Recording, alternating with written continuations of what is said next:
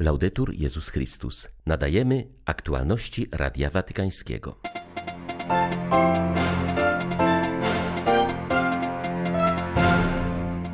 Papież Franciszek przyjął w Watykanie uczestników międzynarodowej konferencji na temat walki z pracą nieletnich.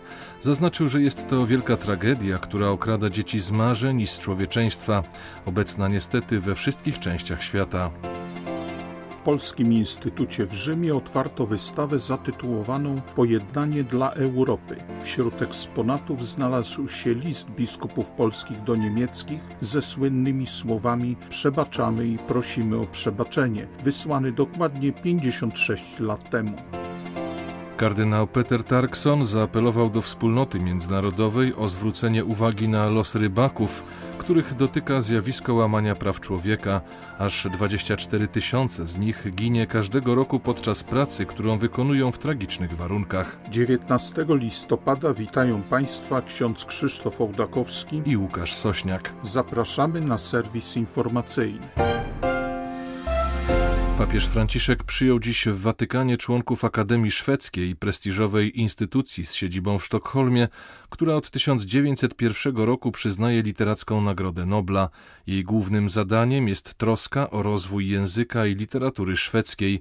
Składa się z 18 ludzi kultury i nauki wybieranych dożywotnio. Na wstępie Ojciec Święty nawiązał do słów powitania wypowiedzianych przez stałego sekretarza Akademii Matsa Malma który wskazał na problemy współczesnych społeczeństw z dialogiem. Przedłużający się kryzys pandemiczny nadwyrężył naszą zdolność do dialogu. Wynika to z ograniczenia kontaktów z innymi osobami, ale i z faktu, że kryzys ten zmienił nas z czego często nie zdajemy sobie sprawy, powiedział papież.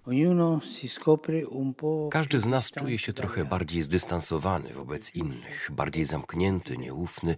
Jesteśmy mniej skłonni do spotkań i wspólnej pracy. Trzeba sobie uświadomić tę rzeczywistość, która zagraża każdemu z nas, osłabiając naszą zdolność do relacji, zubożając społeczeństwo. Tendencja ta, nawet nieświadomie, przyczynia się do rozwoju kultury obojętności. Konieczna jest codzienna praktyka spotkania i dialogu, jednak wszechobecny rozwój mediów społecznościowych grozi zastąpieniem dialogu wielością monologów, często agresywnych. Dialog społeczny tymczasem zakłada zdolność uszanowania punktu widzenia drugiej osoby. Społeczeństwo jest tym szlachetniejsze, im bardziej kultywuje poszukiwanie prawdy. Na tej podstawie jesteśmy wezwani do wspólnego promowania kultury spotkania.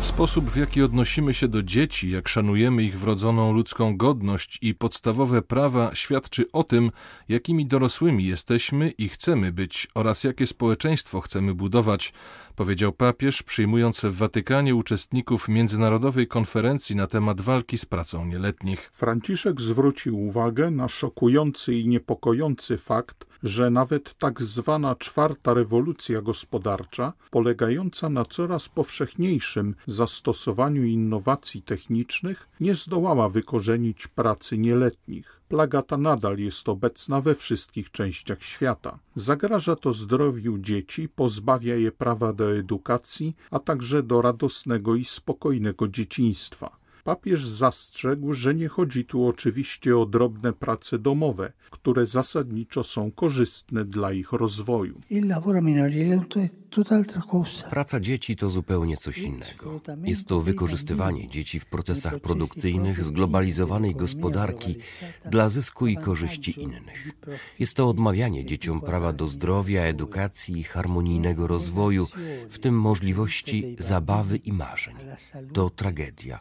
Dziecko, które nie może marzyć, bawić się, wzrastać. To okradanie dzieci z ich przyszłości, a tym samym z człowieczeństwa. Jest to pogwałcenie ich ludzkiej godności.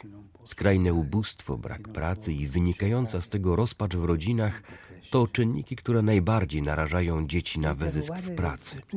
Jeśli chcemy wykorzenić plagę pracy dzieci, musimy wspólnie pracować nad wykorzenieniem ubóstwa, nad skorygowaniem wypaczeń obecnego systemu gospodarczego, który skupia bogactwo w rękach nielicznych. Musimy zachęcać państwa i podmioty gospodarcze do tworzenia możliwości godnej pracy za uczciwą płacę która pozwoli rodzinom zaspokoić ich potrzeby bez zmuszania dzieci do pracy. Musimy połączyć nasze wysiłki w celu promowania wysokiej jakości edukacji, która jest bezpłatna dla wszystkich w każdym kraju, jak również systemu opieki zdrowotnej, który jest dostępny dla wszystkich bez wyjątku. Prefekt watykańskiej dykasterii do spraw integralnego rozwoju człowieka wystosował przesłanie z okazji Światowego Dnia Rybołówstwa, który obchodzony będzie w najbliższą niedzielę. Zwrócił uwagę na częste łamanie praw człowieka, do którego dochodzi podczas rejsów, zwłaszcza w sektorze komercyjnym. Kiedy statek znajduje się wiele mil od brzegu, bardzo trudno jest monitorować to, co dzieje się na pokładzie, stąd często dochodzi do nadużyć, zaznaczył kardynał Peter Tarkson. Szyper zmusza rybaków do niewolniczej pracy. Z powodu przepracowania często dochodzi do wypadków. Każdego roku podczas połowów ginie prawie 24 tysiące rybaków. Rodziny i krewni otrzymują niewielkie odszkodowanie lub nie dostają nic. Warunki na pokładzie są nieludzkie, kuchnie i spiżarnie są brudne, zbiorniki na wodę zardzewiałe, rybacy mają ograniczony dostęp do wody pitnej, jedzenie jest złej jakości i nieodpowiednie, napisał kardynał Turkson. Zaznaczył, że ze względu na nadmierną eksploatację łowisk na wodach międzynarodowych brakuje ryb, stąd rybacy coraz częściej naruszają wody krajowe. W razie zatrzymania statek zostaje zajęty, połów skonfiskowany, a załoga uwięziona i często porzucona w obcym kraju przez armatora. Właściciele statków, by zrekompensować mały dochód z połowów, angażują się w działalność przestępczą, taką jak nielegalne połowy, handel ludźmi, niewolnictwo, a także przemyt narkotyków i broni. Wzywamy międzynarodowe organizacje, rządy i cały sektor rybołówstwa do pilnego zajęcia się tymi problemami. Jeśli nie powstrzymamy nadużyć, koszty ludzkie i ekonomiczne dla tego sektora w dłuższej perspektywie będą bardzo wysokie, zauważył kardynał Turkson. W ramach przygotowań do przyszłorocznego Światowego Spotkania Rodzin oraz trwającego roku rodziny Amoris Leticia, Dykasteria do Spraw Świeckich Rodziny i Życia rozpoczęła we wtorek kampanię społeczną poświęconą wychowaniu dzieci. Inicjatywa pod hasłem Dekalog dla dzieci jest adresowana do duszpasterzy, rodziców i wychowawców aby zwrócić uwagę na rolę wychowania w rodzinie według wskazówek zawartych w adhortacji Amoris Leticia. Celem kampanii, czytamy na stronie internetowej, jest pomoc rodzicom, by nie poddawali się w obliczu problemów, które są obecnie powszechne w wieku przed dojrzewaniem. O kampanii mówi ksiądz Andrea Ciukku z Papieskiej Akademii Życia. Inicjatywa zmierza w kierunku wzmocnienia odbioru adhortacji Amoris Leticia, która jest skarbnicą wiedzy. Można w niej znaleźć wielkie scenariusze, ale także małe rady dotyczące życia codziennego. Chciałbym, by wychowawcy używali grafik przygotowanych w związku z kampanią do dialogu rodzinnego. Są one wielką inwestycją edukacyjną, prawdziwą szansą, którą katecheci, wychowawcy i wszyscy zaangażowani w wychowanie powinni zaproponować, by przez ten dialog na temat ewangelicznej jakości życia wzbogacić doświadczenia rodzinne. W Instytucie Polskim w Rzymie otwarto wystawę zatytułowaną Pojednanie dla Europy, przygotowaną przez Centrum Pamięć i Przyszłość z Wrocławia. Wśród eksponatów znalazł się list biskupów polskich do niemieckich ze słynnymi słowami Przebaczamy i prosimy o przebaczenie, który został wysłany 56 lat temu, podczas trwania Soboru Watykańskiego II. Ambasador Rzeczypospolitej przy Stolicy Apostolskiej w rozmowie z Radiem Watykańskim zwrócił uwagę, że nie byłoby pojednania polsko-niemieckiego bez tego przełomowego listu. To wymagało wielkiej odwagi, powojenne rany były jeszcze świeże.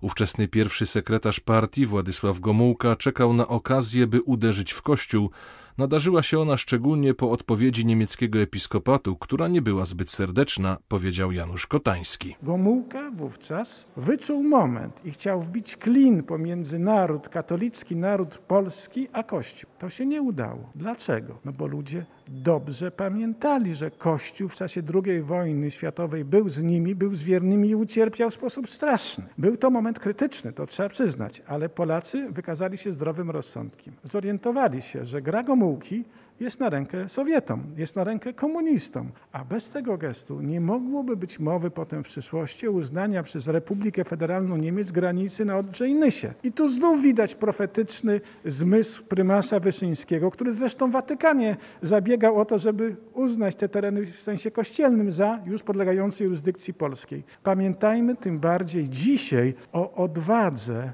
naszych hierarchów, którzy przełamali te fale nienawiści w sposób najbardziej chrześcijański, mówiąc o przebaczeniu i prosząc o nie.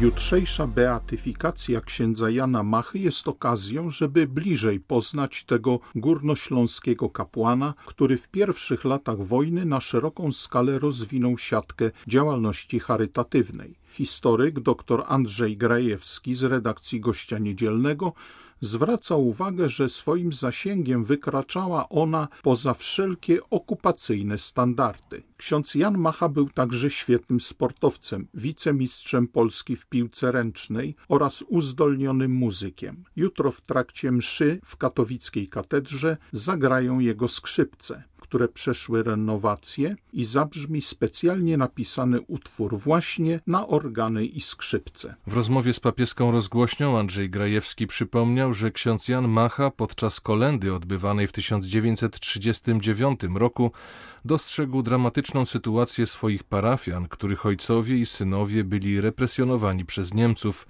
trafiali do obozów koncentracyjnych oraz ginęli na wojnie. Postanowił im pomóc w oparciu o kręgi harcerzy oraz kleryków. Polskie podziemie zbrojne, które zauważyło tę działalność, wciągnęło jego grupę w swoje szeregi. Po zaprzysiężeniu młodzi ludzie stali się częścią Związku Walki Zbrojnej, jednak nie jako konspiracja wojskowa, ale opieka społeczna. Grupa z czasem została rozbita przez gestapo, przyszły aresztowania i represje, które objęły również księdza Machę. Po wielu miesiącach pobytu w więzieniach został on skazany na śmierć. Po wykonaniu wyroku jego ciało zostało spalone. Dr Andrzej Grajewski opowiedział Radiu Watykańskiemu o niezwykłych relikwiach, które będą obecne podczas jutrzejszej beatyfikacji. Ten ostatni list, który pisze trzy godziny przed ścięciem, miałem go w ręku. To jest po prostu niesamowite, jak człowiek, który wie, że za trzy godziny go nie będzie, zostanie ścięty, zupełnie spokojnie. To jest bardzo kaligraficzne pismo, jakby w tym jednym momencie wylewał wszystko to, co się w nim utrwaliło przez te miesiące strasznego śledztwa, pobytu w więzieniu osamotnienia. Jest to list pełen nadziei i ten ostatni fragment to jest taka wielka apoteoza nadziei na zmianę, tak bym powiedział, że bez jednego drzewa las lasem zostanie, bez jednej jaskółki też wiosna przyjdzie i bez jednego człowieka też świat się nie zawali. Czyli on ma świadomość jakby swojej ułomności, a jednocześnie takiego głębokiego przekonania, że wszystko to, co robił, to miało głęboki sens. Niezwykłym doświadczeniem było dla mnie dotknięcie jego różańca. Było zadziwiające, jak on bity, torturowany w tym więzieniu, wykonał go bardzo precyzyjnie. Ze sznurków, z paczek, które dostawał, albo z wyciągniętych przedmiotów, które tam miał. Również krzyżyk, to są dwa fragmenty drewna, które są odłupane prawdopodobnie od e, więziennego stołu. To jest też bardzo ważne. On w tym ostatnim liście pisze do rodziny: Zabierzcie mój różaniec. On chce powiedzieć tym rodzinie i nam wszystkim, że w różańcu jest ta siła. Wspomnij o tej trzeciej relikwii, czyli chusteczce, która wypadła ze spodni, która rodzina odebrała po wykonaniu wyroku. Tam są ślady krwi. Ta krew to są otarcia z kajdan i on to po prostu tą chusteczką wycierał. Chusteczka jest ojca, który dał mu ją być może na widzeniu albo w parce przyszła, bo tam są inicjały MP Paweł Macha. Te ślady krwi mocno wyblakłe, ale wyraźne, też są jakimś niezwykłym świadectwem jego męczeństwa. Były to Aktualności Radia Watykańskiego. Laudetur Jezus Chrystus.